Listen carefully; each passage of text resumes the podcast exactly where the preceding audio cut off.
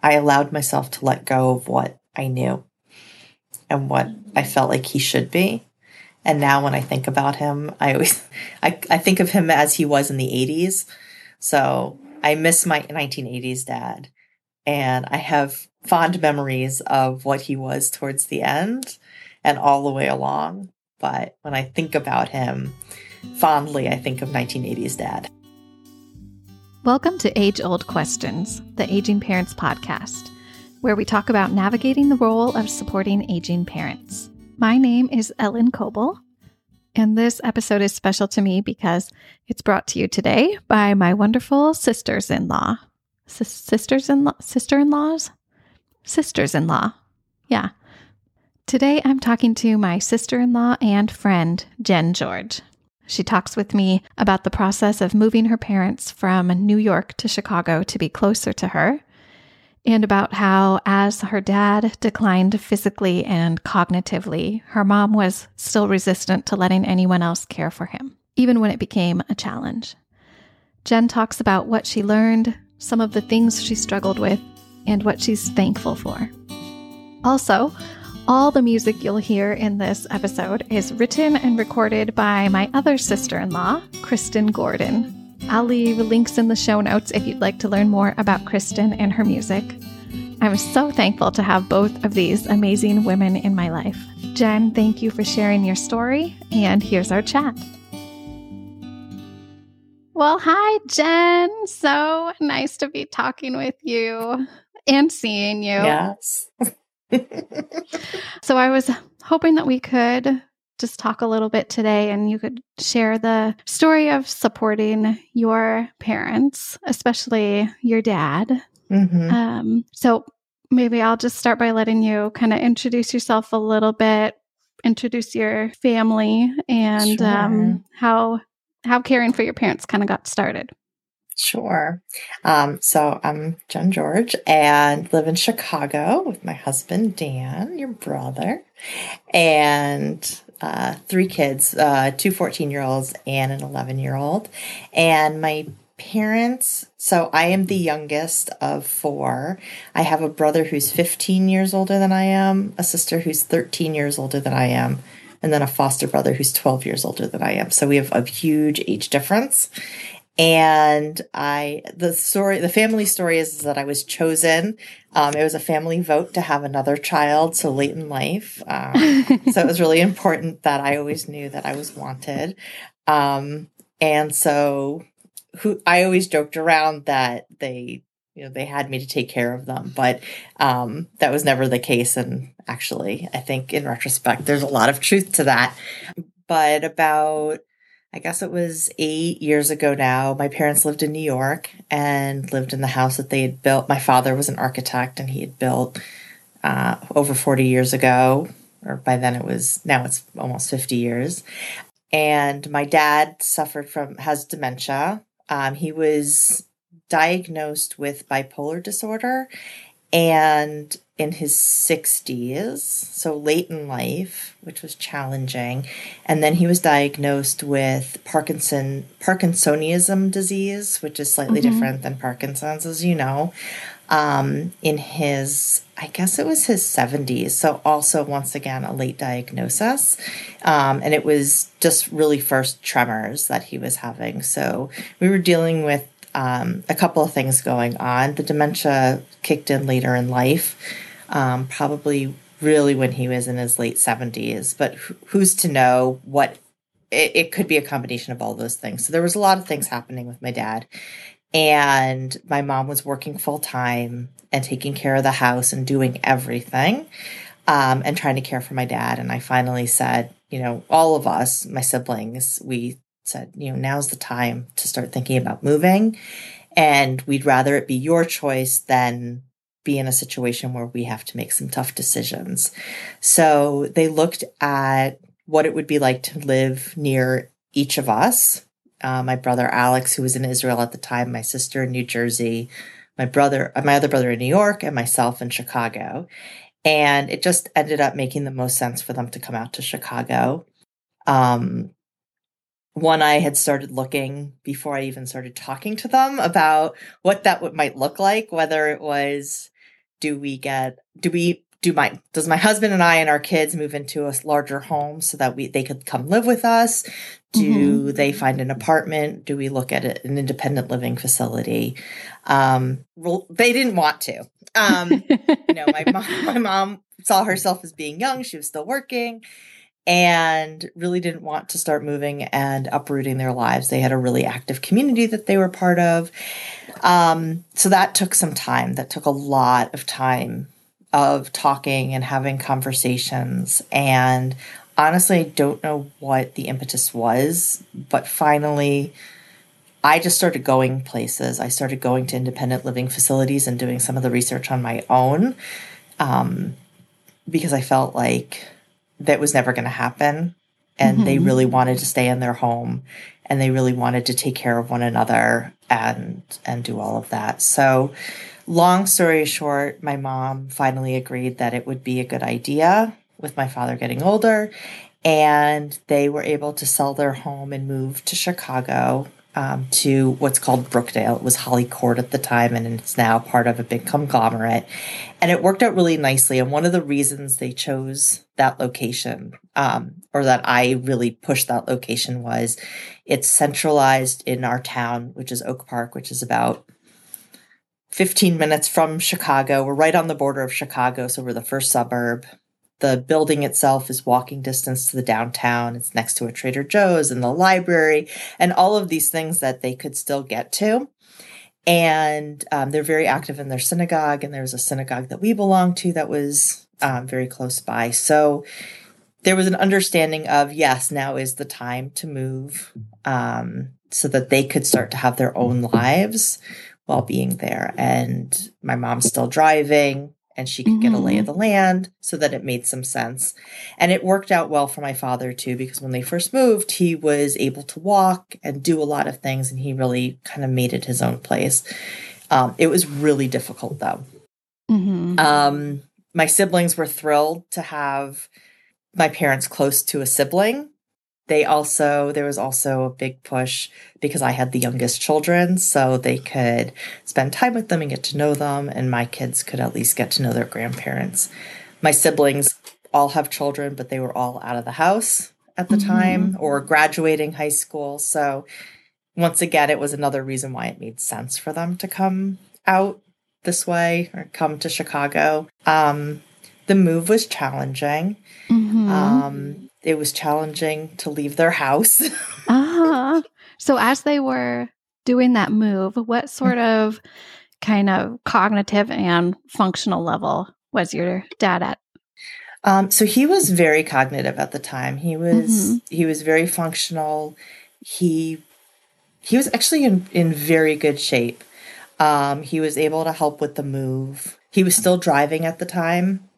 So when they first moved here, he still drove.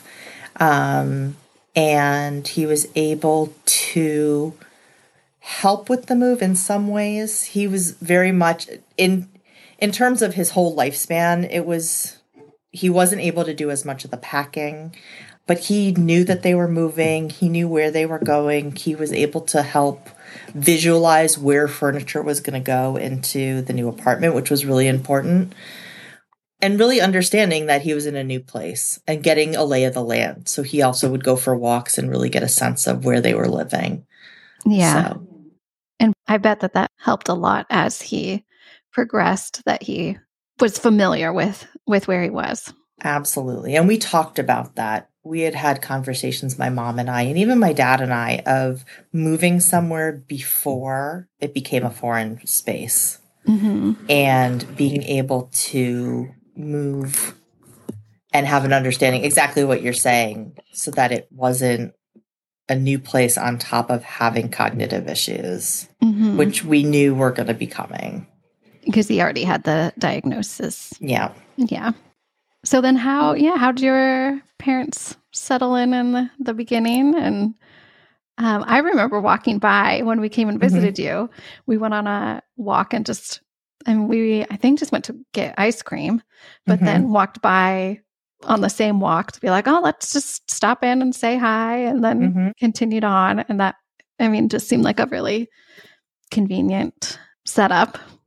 Yeah, so the location is seven minutes from where I live, like a walking distance, and um, right on the train line as well. So they like that was another thing. Like, oh, you guys can get on the train. And when they first moved, my dad was absolutely capable of getting on a train and going into the city, although he never really did on his own.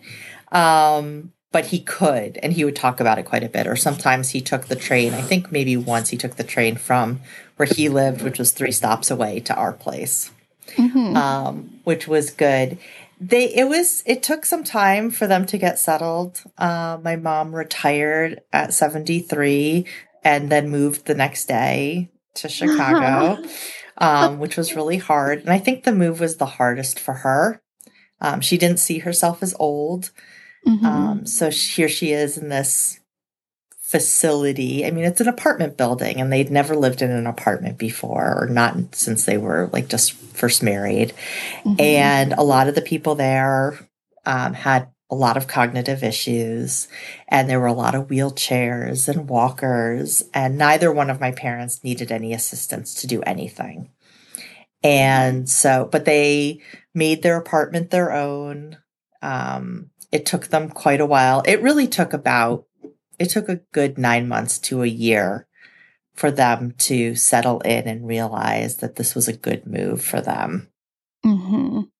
And switching doctors and doing all mm-hmm. those things. Once again, we lived near a city and it was, they were able to connect with a lot of really good doctors. So it wasn't as difficult as I think they thought it was going to be um, to, I mean, that's another piece to when you're moving parents to think about all of their healthcare needs and how are they going to continue to have the same support and having doctors that talk to each other. That was, that was a big piece for me is that I wanted them to have a primary care physician that was well connected. Mm-hmm. Um, so that they were kind of just picking up from where they were. Mm-hmm. So, yeah, probably that move had a lot to do with kind of changing the way that they defined themselves and that that i think is just a really hard um, family dynamic of mm-hmm. trying to you know and even maybe kind of making sure everybody knows who's still in charge mm-hmm. um yeah i just i imagine even for myself like mm-hmm. i don't think i'm ever going to feel ready to take a next step. I don't know. Mm-hmm. It just is a it's a challenge. Yeah, and also that that their youngest was doing this. So I think I I think I got blamed for a lot of things. Um not on purpose, but in conversation I would hear, "Oh, our daughter made us move here." Mm-hmm. Um, the grandkids were a scapegoat of, "Oh, well, we had to come so that we could be near the grandkids and help them." which was lovely for them to think, uh-huh. um, but not the reality. So, I mean, there's always going to be a decline when you shift somebody from where they know to somewhere new because of that, right? There's mm-hmm. an uncomfortableness. We don't we don't change well when we get older. Yeah. I mean, I think we feel that now anyways. Yeah. Um and so there's a timidness and I remember my dad moved 3 weeks before my mom did. And so we got him set up in the apartment. And he had gone up to get Abby, who was a baby at the time.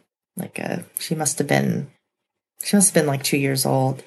And I had said, Dad, don't, like, you can go up. She'd woken up from a nap, but I'll come up and get her. And the next thing I heard was thump, thump, thump down the stairs. Mm-hmm. And he thought he could get her up out of bed and bring her down the stairs. And he thankfully he landed and she was okay.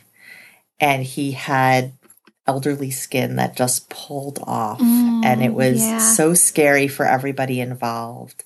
And I'm thinking, great, I'm the one watching him. My mom's not here. Uh-huh. um, and getting him you know, patched up and taken care of and all those pieces. And I think that that was really one of the, there had been things that had happened before they moved that were definitely signs that he was aging um, and starting to lose some of his abilities, his gross motor skills. Um, but that was that was really, and I think that stayed with him forever. Mm-hmm. That fear of that he could have really hurt her and he Mhm. could have really hurt himself as well. Yeah. And so there was, there was definitely from the move this timidness that that started to um, to come out Mhm. and this fear that I had never seen in my parents before because they were both really strong people. Um, you know, that feeling of not knowing where you're going, Mhm.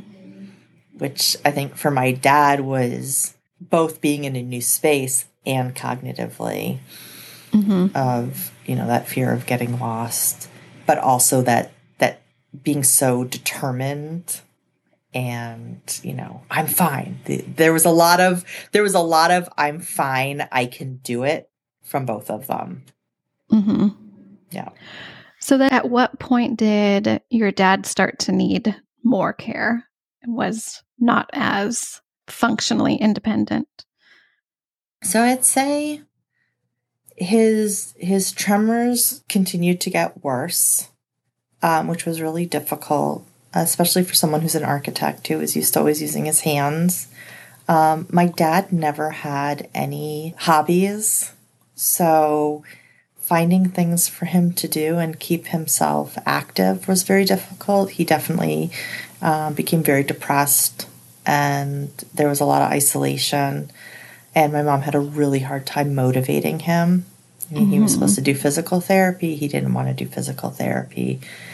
Um, a lot of resistance, and it started to come out a lot in anger towards my mom. So she really felt the brunt of his decline, um, which I think at first was a lot more mental than physical.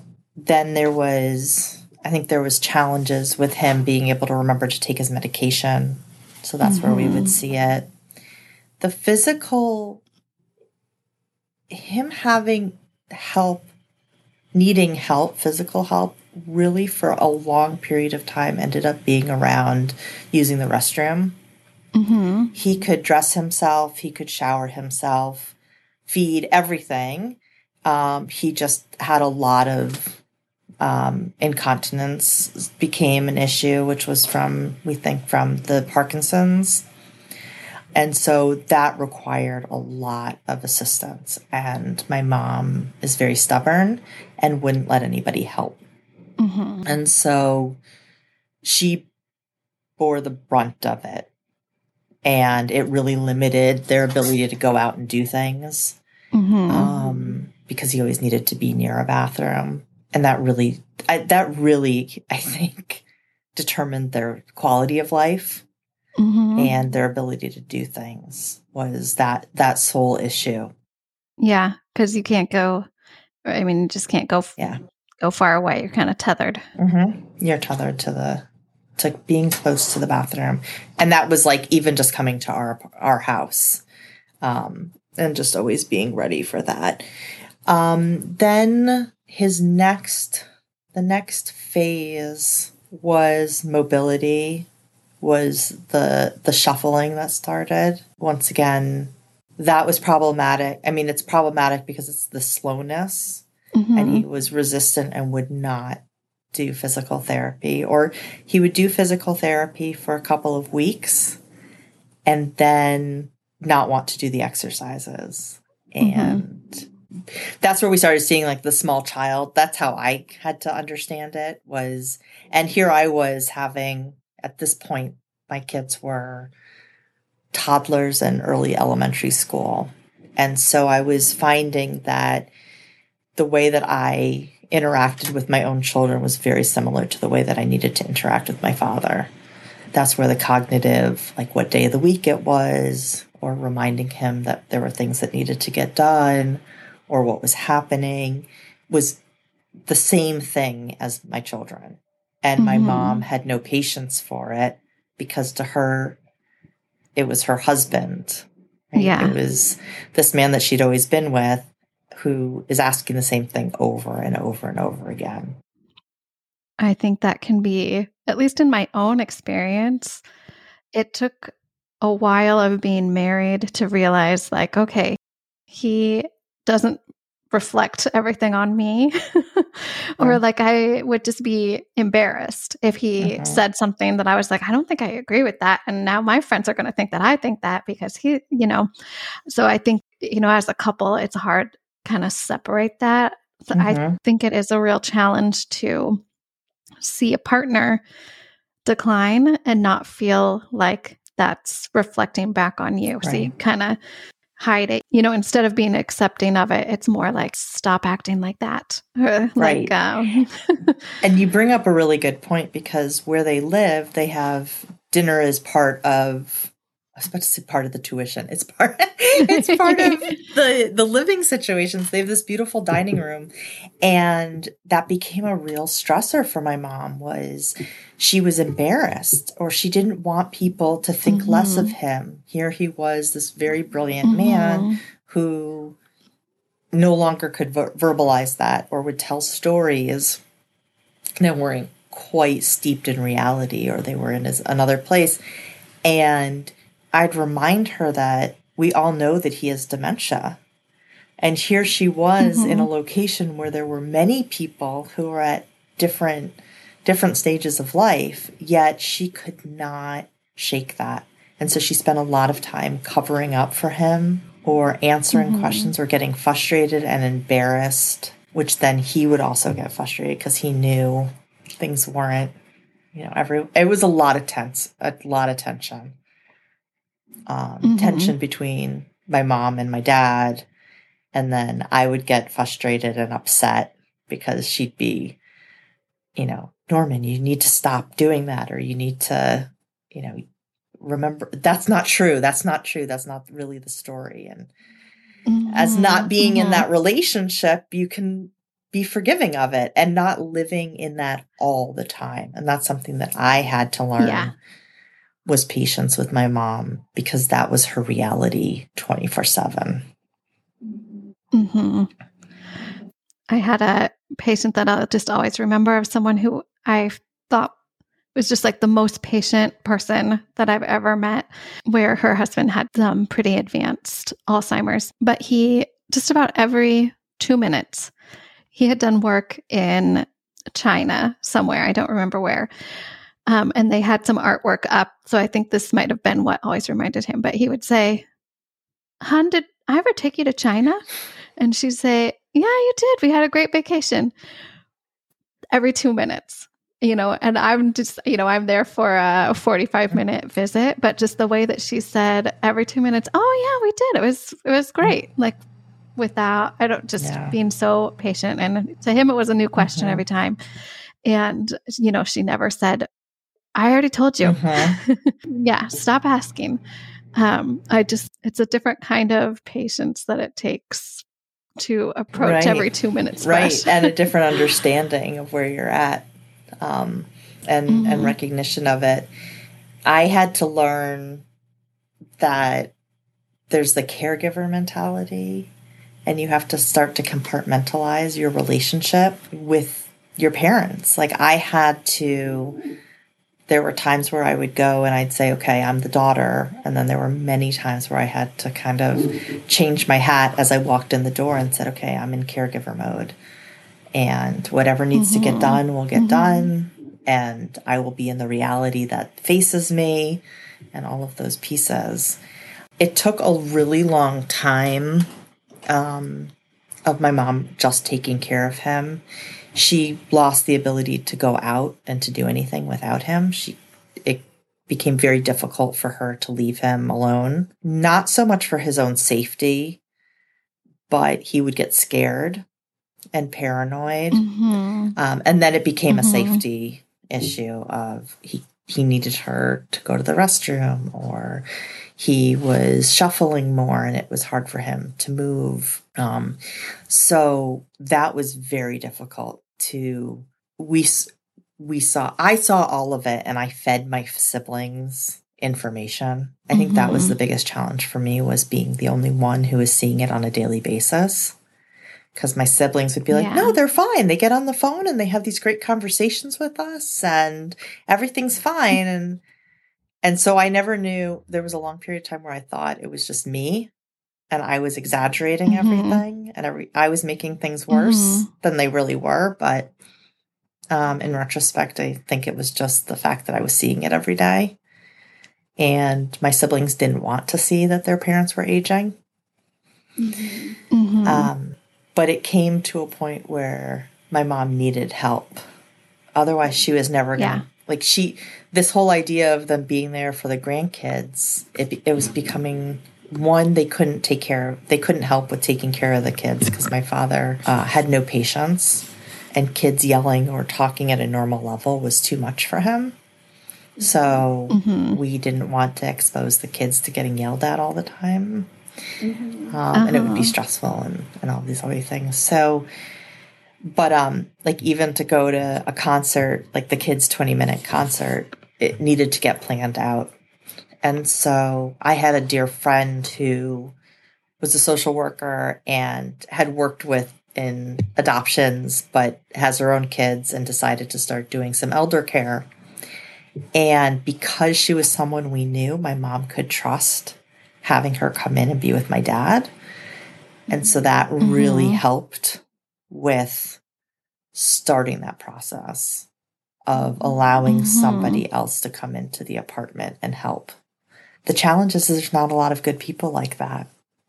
And Yeah. it's really Yeah. hard to find people um, who are going to come in and engage another adult. Like they'll come and sit and read their book at best.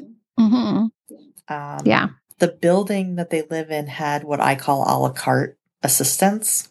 So you can call somebody, and as long as it can be timed to come in and help with medication, or if she needed to go out for three hours, they would come over. And we, my siblings and I had said, well, why don't you just always schedule somebody, like every Tuesday morning, have somebody come over? And my mom was so uncomfortable with that idea because then she's like, well, then I have to force myself to leave the apartment. And what if I have nothing to do? And she wouldn't, Mm. she also couldn't be in the apartment if somebody else was there taking care of my dad. So, Mhm. like, even when the cleaning lady would come, because that was part of their service, thankfully, because my mom, like, she's exhausted. Um, she couldn't be in the apartment when the cleaning lady was there. She'd get my dad up and they'd leave the apartment because she, she just couldn't. It was very uncomfortable for her. To watch somebody else do, Yeah. yeah, do work. So that was that was really hard. So it, that started to become Mhm. concerning um, in terms of now we had not just my father's well being, but my mom's health and safety to be concerned about. Um, Mhm. and I would try to get my siblings to come in. But once again, it was as though they rallied. Like my parents were different people. Like they would arrive and they were Uh-huh. the best that they could be. They Yeah. my dad was yeah. able to have full conversations and my mom was full of energy and so they would leave and i'd say you know we need to start talking about how we're going to care for dad and they're like no mom's fine everything's fine it's all good Yeah, everyone's in such a good mood. Yeah. so the one thing they did realize was that they had been living in a one bedroom one bedroom one bathroom apartment and my mom finally realized she said she needed she needed to have a second bathroom and Mm, yeah. ultimately a second room so that if somebody were to come in and help there could be space for them so she was thinking about it Mhm. but she wasn't she wasn't quite there yet to have somebody help so that was difficult Yeah. Was there anything that happened that um, kind of made her accept more help? Or did it just get impossible? Or Yeah. did she? so that's great great questions there was a little bit of all of those um so my dad started the next thing that started happening was i mean he was moving less um but still had always had a great appetite i mean this man could always have a meal which was great uh-huh. um and he was losing more of his himself um hmm and then started hallucinating and would have Mhm. these either dreams or paranoias or and paranoias that would Mhm. happen. So she was hearing these crazy stories, or I would come over and hear these unbelievable tales of people who came into the apartment and the people who lived across the street and all these big fantasies. And then what would start happening was he would get up in the middle of the night and be disassociated with the time. He slept a Mhm. lot. That was also another piece of it. He slept a lot. And once again, my mom fought everything. She she never came to a Mhm. point of being in acceptance of his reality, even when we would talk about how with dementia you need to be in their space. It was oh, she always was tr- holding on to if I can tell him that he's wrong, he'll figure it out. Right? If I Mhm. if I correct him, she'd rather correct him than in her eyes lie to him, which I would say is Yeah. just being in his reality. But so there was tension always between the two of us as well. Um, but he was getting up in the middle of the night and getting fully dressed and going down to the lobby and wait for his ride to go to work. Um, and so that was happening more. And she put a lock up, she put an alarm on the door and she wasn't sleeping. I mean, she was Yeah. only partially sleeping. And so she was exhausted. And we finally, she finally agreed to have somebody come overnight once a week. And that did not work out well. The person came and smelled like cigarette smoke. So she made him leave. The next time he came, he had to bring a change of clothes.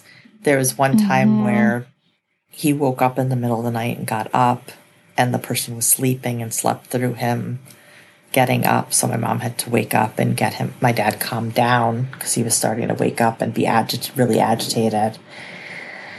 So having overnight help did not work for them. Yeah. Um, once again, it was really difficult. Um, they were able to find this wonderful woman who would come at least twice a week and be with my dad. And my mom did get used to going out or just being there. Or we'd say just, you know, go down to the library. There was a library in the building just to have some respite. So she was doing Mhm. that. And then COVID hit. And so Mm. this woman was able to come for a little bit and then that tapered off and then we had the pandemic where they were together 24 7 and he was declining more and more. He did not understand what was going on. I think the solitude of being locked in your room was a huge part of it. And my mom was doing more and more physical caring for him of having to get him Mhm. in and out of the shower of bathing him um, and doing all of those pieces. And once in a while of course through the building they would get some help but it was never it was never going to be as good as my mom could do it. Mhm. and i watched her declining. So now Mhm. i wasn't so worried about my father i was worried about my mom. And it was absolutely unacceptable for me to help in my mom's eyes. I was not to bathe my father clean my father up none of that. I could come and shave him. I could come and do his nails but otherwise that was not the responsibility of a daughter i was really concerned she was going to have a heart attack and drop he was falling more at this Mhm. point they would have to call she would call the paramedics to be able to get him up because she couldn't lift him from the ground she could lift him i mean this woman is like half the size of my father and Uh huh. it's a powerhouse. So at that point, a suggestion had been made for um, palliative care, like to look into palliative care. Uh huh. So once again, this is we're in we're in the world of COVID, and I started looking at memory care places. So while I was Yeah. looking at memory care, someone suggested actually a woman from the building, one of I think the general manager of the building that they lived in suggested why not look into palliative care because then there's there were so many more resources we could have. And once we started that process, I was able to be designated as a caregiver. So I was able to come and go in the building because before Mm, that it yeah. was on total lockdown. So while it was still lockdown, I was able to come and go. So my kids, even when there was an opportunity for them to go to school, they didn't. We had a very small bubble so that I could Mhm. maintain safety and be able to go and help and be there with my dad and my mom. Um, Yeah. So then I went through the process of finding a memory care location, and that was that's a whole that could be a whole chapter. Yeah. I have I kept copious notes because I never want anyone if I can help someone go through that process um, and navigate it, I will do that in an instant. Um, I felt very alone, and it was very depressing hmm and very scary. How were you kind of doing that research? You're going and visiting places. Yeah, I was I was doing a lot of investigating on the computer and a lot of phone calls because I couldn't go into the facilities because it was Oh, COVID. yeah, yeah. Yeah. And Mhm. every time I talked to somebody, I had to tell the whole story of my father and where he was at and why he needed memory care. And then you have to ask questions like if they lose their ability to feed themselves, how does that work? Um, who's with them at night? How do they get from their room to somewhere else? What activities are there? What happens at end of Mhm. life? Um, because we Mhm. really, I really didn't want him to have to do another move. I knew that, and from my research, knew that every time you move, you age tremendously. And the stress involved in moving is huge. And once again, I started this research without talking to my mom. I, I kept my siblings Uh-huh. in, like, I would tell them. And I slowly told my mom, like, I'm doing this. You don't need to be involved right now because she didn't want him to move. She didn't want anybody else taking care of him. But she couldn't keep doing it. At the same time, I talked to my brother, and she would let him take care of his father, right? Male Mhm. son. And so I worked on getting him out of Israel to get in the in the midst of COVID and into America Oh, goodness. to be able to help. And he ended up moving in with my parents and would be able to help my father in the overnight shifts so that my mom could get some Yeah. sleep. And so that was that was in January. That was the big shift that allowed that to happen was my father woke up one morning and didn't know where my mom was. He had lost his ability to know who she was. And up Mm. until then, so this was about four months before he passed away, up until then, he always knew who she was. He Mhm. always knew who I was.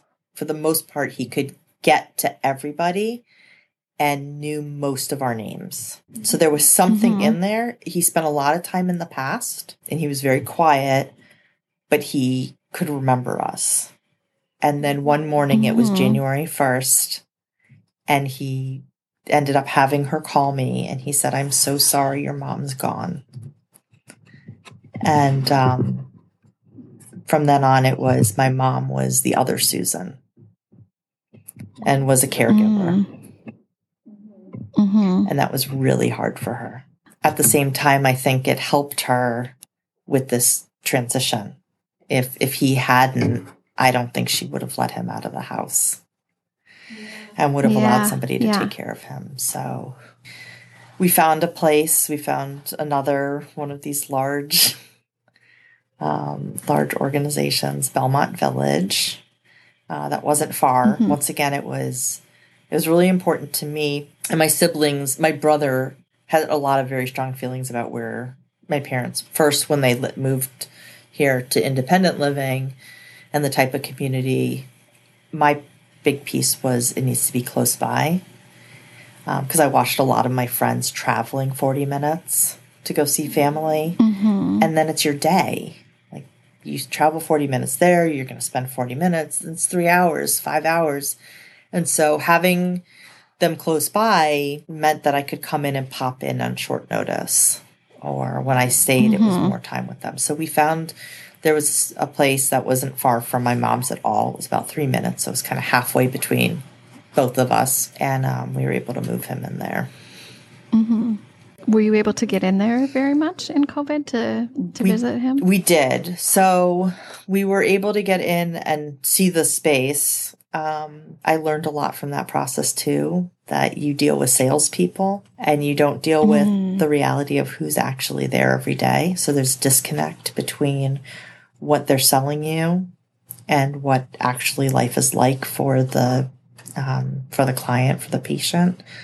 We actually, I'll back up and before, so we had started palliative care which was great. And they were coming in on a weekly basis. And it was actually the palliative care was, I think, the biggest help was for us, for my mom and I, in terms of mm-hmm. education. It was great that they were checking on my dad, but the biggest part was the support. And then I don't know if it was the palliative care nurse. I'm honestly, I know I have it in my notes, but we switched to hospice care. He Mhm. was really not moving. Um, and he was sleeping a lot. And because before he moved, or as it was like as he was moving, it was he switched from palliative care to hospice. That opened up our ability to see him on a regular basis. Because it's a different, Mhm. my kids could actually, because of that, my kids were able to go into the building where my parents lived and see him.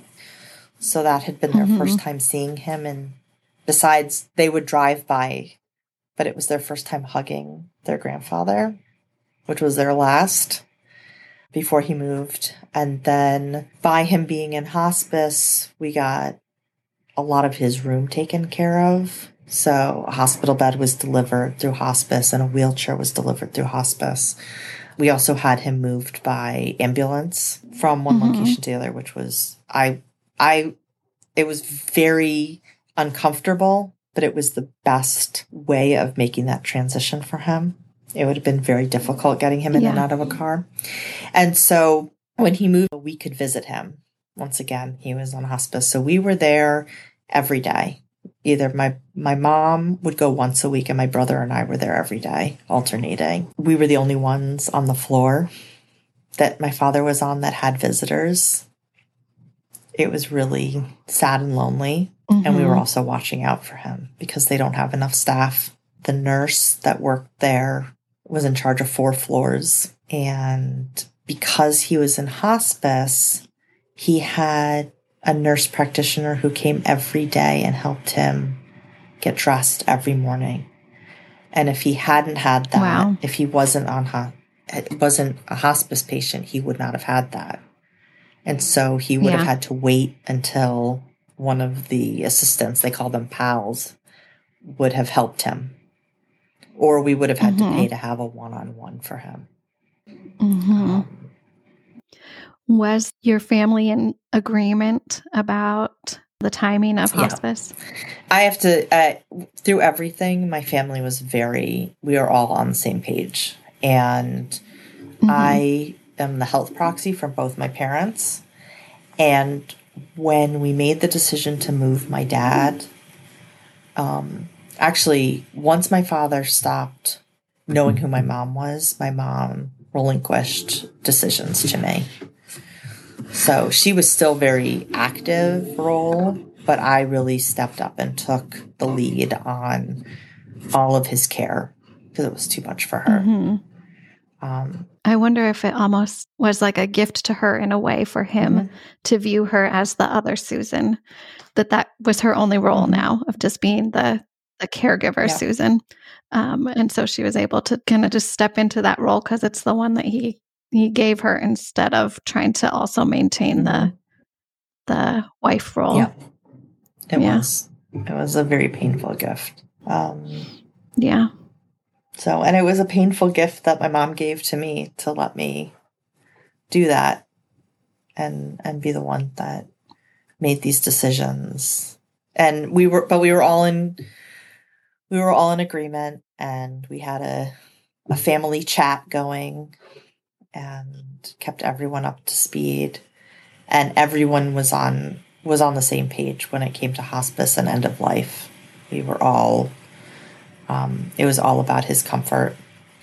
Um, he rallied. You know, they, they talk about a patient rallying the week before or you know time before Mm-hmm. and we truly believe that the month that he was at brookdale was his rally month i mean he was more active Mm-hmm. yes they were getting him up and moving him and he was doing activities as much as i mean he was still very indignant and didn't want to do things but Mm-hmm. um, he would have great conversations with we found out that he knew everybody who worked there and would have great conversations with him and everyone knew his great smile and all these wonderful things at the end and so he had a really great month what he said was at summer camp thought he was Uh-huh. at camp or at sleep like at boarding school Yeah. so Kind of Exactly. accurate. exactly he'd asked to go home he said he couldn't go home hmm but yeah so And then um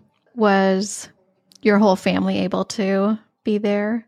Um or I mean, including your siblings and everyone kind of at the same time in those last the last few days so what happened was my sister who hadn't seen him in two years um Mhm. finally came to town and i i was begging her at that point. I mean there were mo- many times in the previous two years where even before covid that i kept saying you need to come. You need to come and see dad. You need to spend time with him. Oh he's fine. He's fine.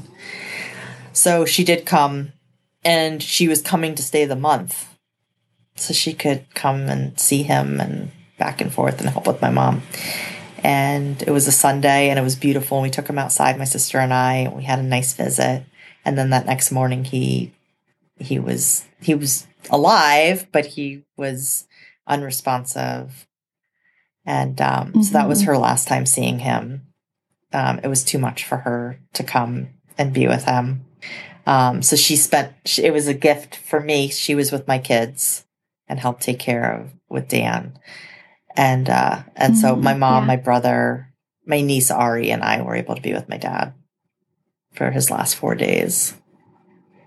So, yeah. So then I think the other another piece that people don't talk about is right after passing away, the planning. Um, did you feel like that was you'd had hospice and palliative care? So did you feel that you kind of got the support in those stages to have a Yeah. plan, know what was coming, kind of not not feel Mhm. too blindsided? So, um, absolutely. The thing, the gift that my parents, both of them actually gave their kids was planning everything ahead of time.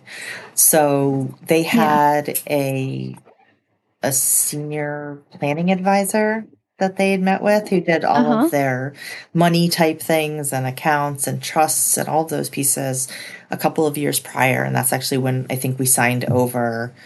My mom was then the executor of everything um, and was able to sign off for my dad. Um, and they also, my mom had already paid for the funeral and they had their plots Mhm. and all of those things were taken care of. So when, so hospice did talk with us about it and prepared us, and they, we call her Hospice Susan lovingly. Uh, Her name was Susan, and because my mom's Uh-huh. name is Susan, it was the other Susan. Oh yeah. But Hospice Susan um, was with us from the day my dad moved into Brookdale, and was with us all the way through. And I actually am still in touch with her. Um, hmm I don't think we talk about hospice enough. And Yeah. palliative care was something totally new to me, but it was the greatest gift. The the people who who work in hospice are they're angels. They are the kindest people who are real. I mean there was there was some tough love, there was straight talking, um, making sure that we knew what was going on. They were advocates for us um, at really difficult times. And then, so the process is hospice had been with us. He passed. We called the nurse from the location. They called hospice. They sent a nurse over who stayed with us. Then a social worker came over and had the social worker had been with us a couple of days before. And so we were with a hospice nurse and a social worker until they came, the funeral parlor came to take my dad. Um, mm-hmm. So we weren't alone and it wasn't scary and everything was in place. And then in the Jewish tradition, people get buried as soon as possible. Um, it's usually a day or two. Um, my mom, being the person she is, his funeral was multiple, like hours later. He passed away at 1.30 in the morning and he was buried at 1.30 in the afternoon, um, which wow. was really difficult for me. Um, but once again, you it's so easy, I think, for people to be upset and to have for these times to be really challenging and the arguments to happen between family. But it's not about mm-hmm. it's about the family and not the individual. And so mm-hmm. there's a lot of your own there were a lot of my own personal feelings that it wasn't the time. And you're hurting and everyone's hurting in their own ways. And you have to it's hard. It's hard but i'm glad we we talked about all of those things beforehand you know? And mm-hmm. i know you know we we're related so we have similar families and and having these conversations it's important. Um, but it truly was a gift that my mom and dad had taken care of all of their funeral um, related expenses and decisions ahead of time. So then it wasn't, we yeah. didn't have to go through the process of picking out a coffin. And there's such a financial cost to all of those pieces that at a time when you're, there's nothing left to you to have to make those decisions mm-hmm. is really mm-hmm. difficult. So, yeah. yeah. Um, how is your mom doing now? She's she's good the first year was hard and people say that and it's true mm-hmm. um but she's doing well she misses him which is actually a beautiful thing mm-hmm. um mm-hmm. she has moved on from feeling guilty there's moments where she feels like she could have done more and we have a lot of conversations mm-hmm. about the gift that she gave him um, but she mm-hmm. still lives where she lives she lives in brookdale um, in independent living. Um, and she will live there as long as she can. And she's still driving and takes care of herself and knows that she needs to keep moving and exercising and doing all the things that my father was reluctant to do. Um, mm-hmm. And she's she's actually enjoying being on her own. She's never she never uh-huh. lived on her uh-huh. own. She never traveled on her own really. And so she's now we're in year two and she's starting to enjoy those things and appreciating um, the life that she has still to live. Yeah. All right. Well, thank you so much for sharing. Anything else? Anything that you learned or that surprised you that would be beneficial to others or just, you know, just something that kind of jumps well, out? I think the fact that you're doing this is huge. Um, and so many of us are going through it and we don't talk about it enough. Um, mm-hmm. The sandwich generation is a real thing. And I think that there's a mm-hmm. lot that we could lean on each other. Um, that was something I don't think I really got into, but was really difficult was trying to be a mom and a daughter and a spouse at the same time. Um, I really had to put my kid, my family on hold, which I wish I could have done differently. Mm-hmm. Um, I think the relationship between siblings is really important. And mm-hmm. there was never resentment. Um, there was frustration, which is okay and honest and real, and it needs to be talked about. Um, I think what was mm-hmm. really important was that we we learned really early on what our roles were my sister was the doer. She could go and do things. And I was the emotional support and the doer, like kind of fit this middle piece. And my brother was the emotional support. So like when my mom needed an ear to, to talk to, it was my brother.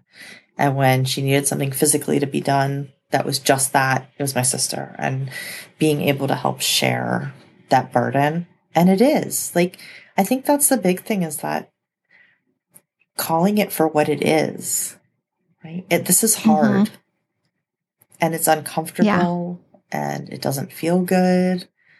Um, but why, you know, realizing why. The other piece of advice or that I was given um, was that the emotions are like waves and they come mm-hmm. at you mm-hmm. and you don't ever know if it's going to be a huge like knockout wave or a small one and um, mm-hmm. i was told that after my father passed away and it's so true but i think it's true through the entire process um, that and also realizing what your roles are and i i allowed myself to mourn my father uh, before he passed away. Mm-hmm. And I mm-hmm. thought it mm-hmm. would make it easier yeah. once he passed away. And I kind of felt guilty, but it didn't at all. I was able to mourn him mm-hmm. in a mm-hmm. different way, but I I was I allowed myself to let go of what I knew and what I felt like he mm-hmm. should be. And now when I think about him, I always I joke around. I I think of him as he was in the 80s. So I miss my uh-huh. 1980s dad and I have fond memories of what he was towards the end and all the way along. But when I think about him fondly, I think of 1980s dad. uh-huh. so yeah, I like that. Yeah, yeah. So. and I like um, what you said about the roles. I think that can be such a challenging piece when you don't know what your role is. And the other thing I thought was jumped out at me that I thought was really wise was as you were saying before you kind of would go into the room that you would figure out which hat mm-hmm. you were mm-hmm. putting on. Is this the daughter hat or is this the caregiver yeah. hat? It's hard to wear both at once. So being able to just kind of say, I'm just getting something done today, or um, I'm not going to worry about it and I'm just going to come over for a coffee, you know, or whatever. But all right. Well, thank you, Jenn.